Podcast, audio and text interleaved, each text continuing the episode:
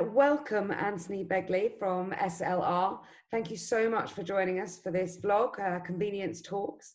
Um, we're speaking to industry leaders and people that know the convenience industry um, well, just to find out what they're doing in their business currently, um, what the what sort of adaptations they've been making within their business because of the coronavirus situation, and what they think the future looks like.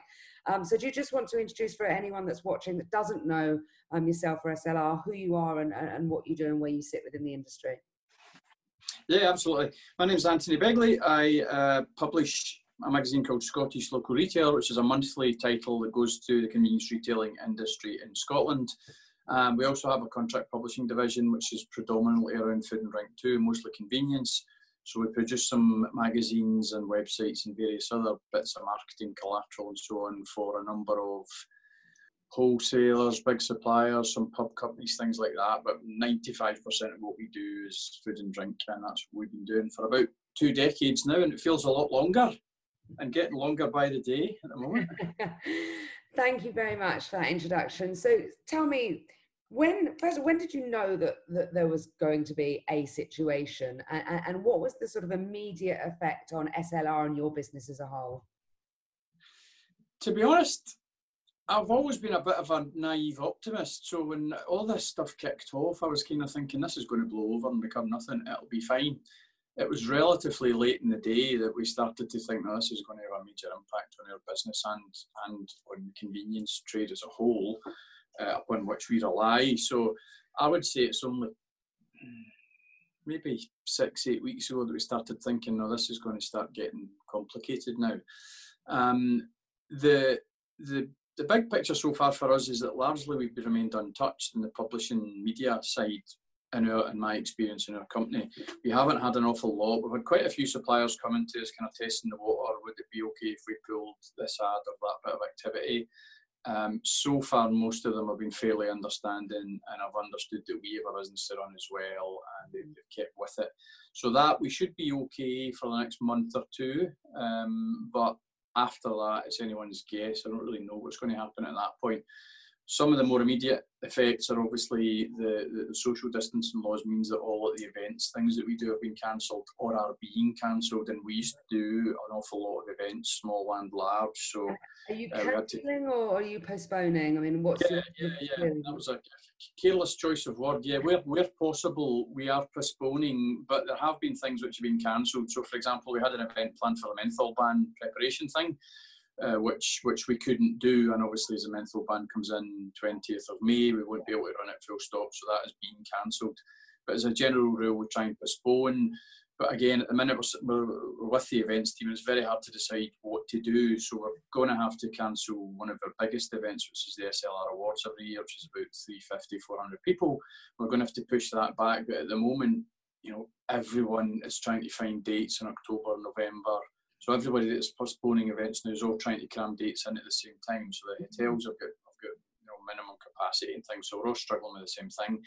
And again, you know, nobody knows if come October we're actually going to be able to hold events. We might, we might still be in some form of lockdown. It might not be complete lockdown, but we might not be able to have events with a lot of people in the one room. So there's a there's a chance that we are going to have to postpone again. But we're in the same boat as everybody else. We just have to try and cope with it best as we can, and that involves you know trying to get a bit more creative and trying to trying to find new ways of doing business. And I suppose that will lead us on to the kind of the questions that we're going to talk about uh, next. But yeah, so far, fingers crossed, it's not been too bad, but I can see it getting a lot worse pretty quickly. Um, so yeah, it's day, day by day, you know. Okay.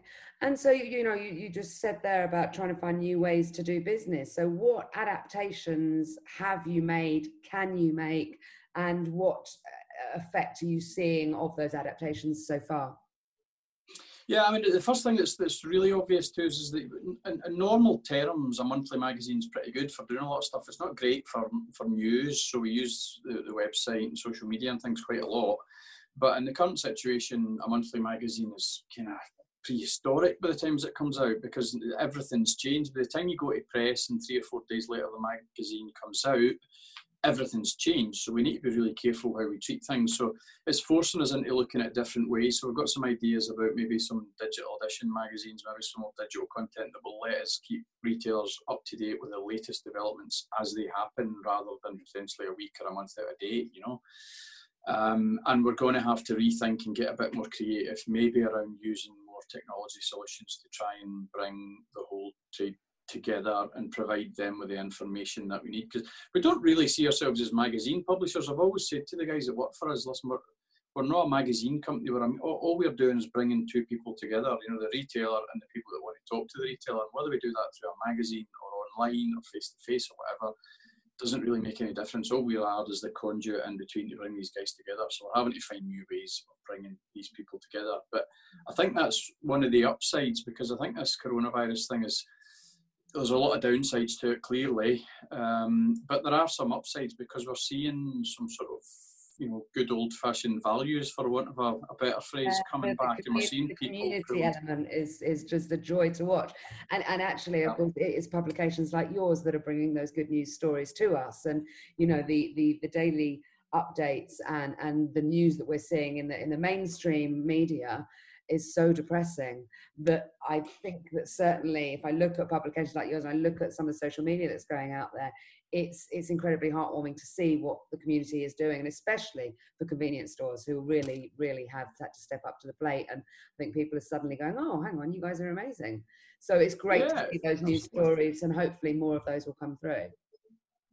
Yeah, I mean that's kind of what we're focusing on. There's not much point in us trying to provide news on what's happening with coronavirus or the, the impacts of it and things, because that's all been done to death everywhere you look.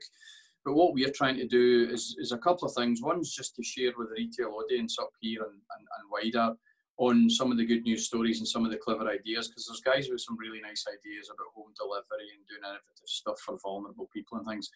And it's a, it's nice just to share that because it's nice positive things about community retailers doing what they do best, and B it's also sharing uh, uh decent ideas that other retailers can maybe borrow and say I could do that in my store and help out. So we're trying to do, find all the positive sides, but I think um, what will hopefully come out of this is that we will we will end up in a different world. I don't think there's any any uh, doubt that the world will have changed once once coronavirus has become history. I think we're all going to emerge out of this as a society as slightly different people, and I think that could benefit the community, the convenience trade because they've always been there for everybody. It's just that you know they haven't maybe got the recognition because you know familiarity breeds contempt to a certain extent. They're always there, so people don't really value them. But in the last two, three, four, five weeks I think more and more consumers across the UK are starting to see the value that a local store yeah. can bring to them that no one else can bring to them. And they've always been doing it. It's just that you never really paid attention, you know.